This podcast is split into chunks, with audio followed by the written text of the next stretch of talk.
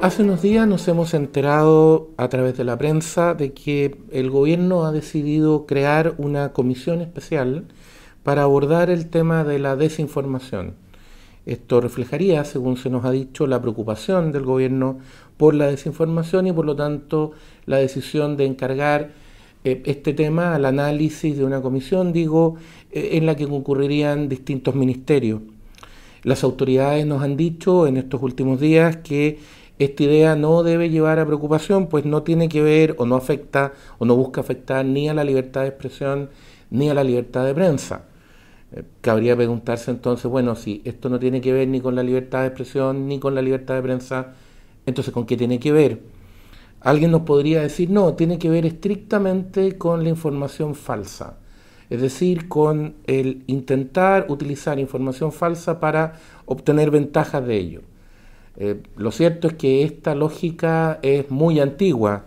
Probablemente usted ha oído la expresión miente que algo queda, frase que le ha sido atribuida a lo largo de la historia a personas tan distintas como Goebbels, Lenin, Voltaire, Rousseau y muchos más. Eh, si uno refiere a los antecedentes históricos, eh, se suele afirmar que en realidad, siguiendo a Plutarco, esta frase vendría de uno de los asesores de Alejandro Magno,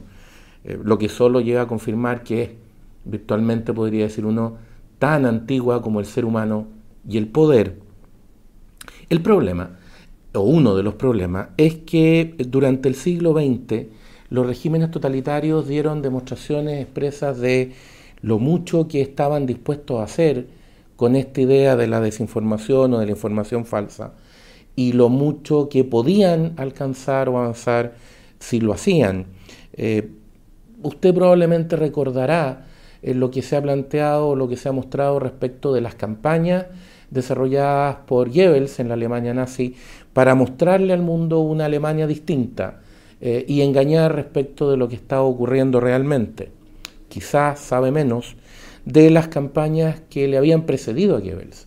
porque en realidad el primer régimen totalitario del siglo XX que recurrió a esta tesis es básicamente el régimen comunista soviético. Data ya desde el principio de la década del 20 eh, información respecto de la decisión de hacer uso de técnicas de eh, información falsa, lo que se empezó a denominar específicamente como desinformación. Según versiones de ex miembros de los servicios de seguridad soviéticos, eh, que por cierto no han podido ser confirmadas del todo, atendido que buena parte de los archivos del KGB siguen siendo secretos,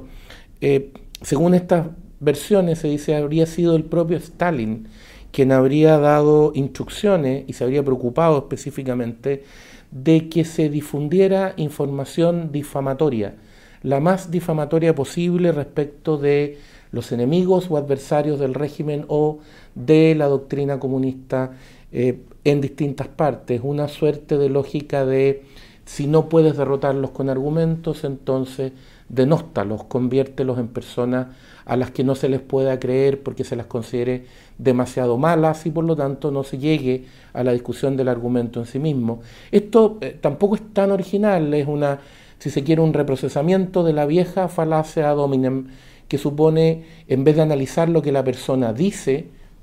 usualmente porque no se tienen buenos argumentos para rebatirlo, reemplazar eso por una crítica a la persona que lo dice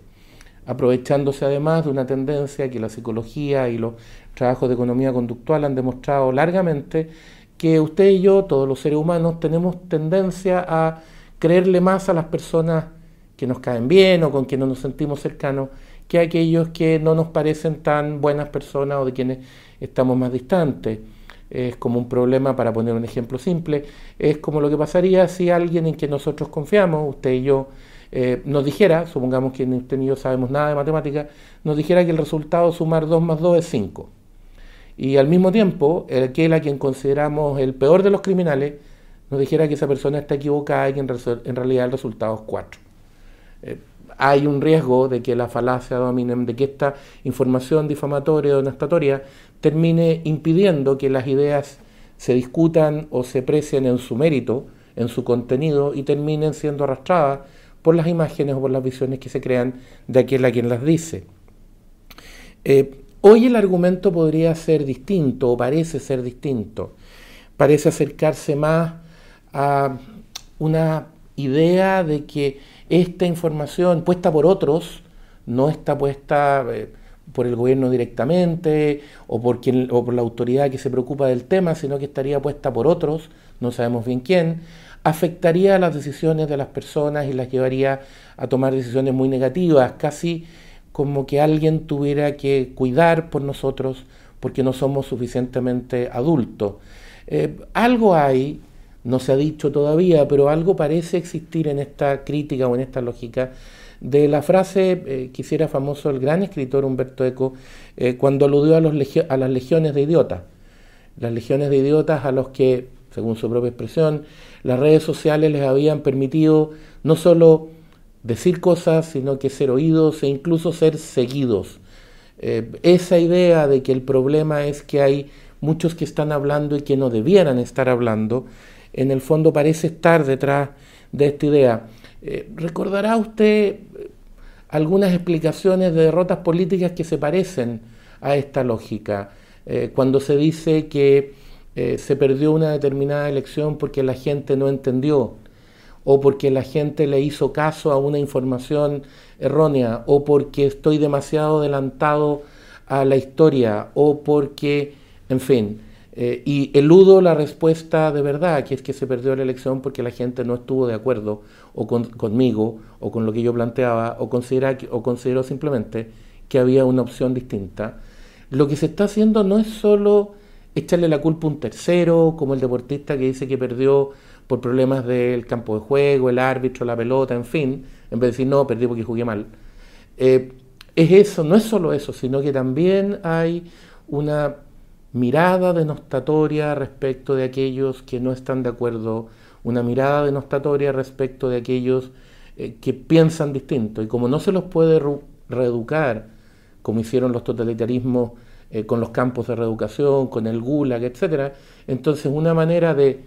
reeducarlo, si se quiere, distinta, es controlar evidentemente las ideas que circulan y obviamente si nos convencen de que es necesario hacer algo, de que es necesario que alguien filtre rápidamente, eh, todo buen estatista dirá que quien tiene que hacerlo es el Estado y por lo tanto empezaremos a encontrarnos con una serie de intervenciones del gobierno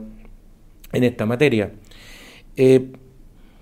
esto tiene que ver por cierto, con la consideración respecto de cómo funcionan los sistemas políticos, con la consideración respecto de la democracia. Usted comprenderá, ya habrá comprendido que cuando se sigue esta línea, entonces los resultados electorales valen solo cuando son los que yo quiero, los que a mí me parecen, y no valen cuando no son los que yo quiero, los que a mí no me parecen. Eh, pero al mismo tiempo tiene que ver profundamente con los derechos más básicos de las personas. Eh, se ha afirmado en este sentido que lo que se suele llamar los derechos del pensamiento libre, libertad de pensamiento, libertad de expresión y la social, la libertad de expresión, la libertad de prensa, son fundamentales en un sistema, en primerísimo lugar, porque son probablemente los derechos más propios del ser humano, o más estrictamente humanos, porque están vinculados a una condición propiamente humana, que es la conciencia. Si el mundo moderno ha peleado o se ha caracterizado por defender lo que se suele llamar los fueros de la conciencia libre, bueno, en ese sentido, estos son precisamente esos fueros, estos son los derechos que garantizan esas libertades y esas eh, protecciones efectivas.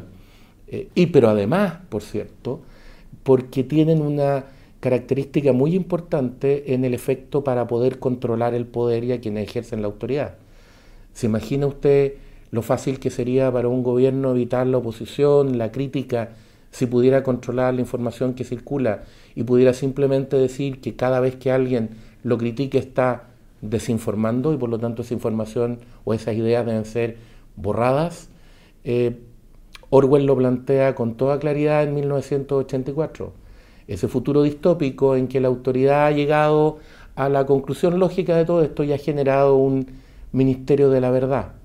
un ministerio que nos dice qué es lo que debemos pensar y lo que no debemos pensar, no por la vía necesaria de decir exactamente, sino que por la vía de controlar la información a partir de la cual se piensa, e incluso corregir o tratar de corregir lo que ya se ha dicho para hacernos creer que la autoridad siempre tuvo razón, una suerte de totalitarismo perfecto o que nunca falla. ¿Por qué? Porque siempre controla la información a partir de la cual las personas pueden pensar. Esa realidad en la realidad del colectivismo y en la realidad de los regímenes totalitarios, no probablemente al nivel de lo que plantea Orwell, pero no tan lejos. Usted recordará que hay varios diarios, revistas eh, en regímenes totalitarios que utilizaban como nombre la expresión verdad, la verdad, en fin, para validar esta misma idea. Por eso, por eso que en general en el mundo libre en Occidente, cuando se ha querido defender estos fueros del pensamiento libre y estos derechos, se ha planteado siempre que la regulación respecto de ellos debe ser muy cuidadosa, el control o las sanciones deben estar siempre entregados a tribunales de justicia, que deben, por lo tanto, en cuanto a órganos independientes del poder político, por cierto, que además deben actuar preferentemente después de que la información se ha dicho, a partir de la demostración de que ha habido mala intención efectiva o intención de dañar, y, un, y una serie de precauciones y restricciones. No porque dé lo mismo, no porque no importe, sino que porque interesa mucho lo que está en juego y se entiende claramente que el riesgo de otorgar un poder de ese tamaño al, gobierno o a los poderes políticos usuales es muy grande por eso que se quiere evitar, es, como se decía antes en el campo usualmente, es el riesgo, digo, de dejar al gato a cargo de la carnicería. El libero, la realidad como no la habías visto.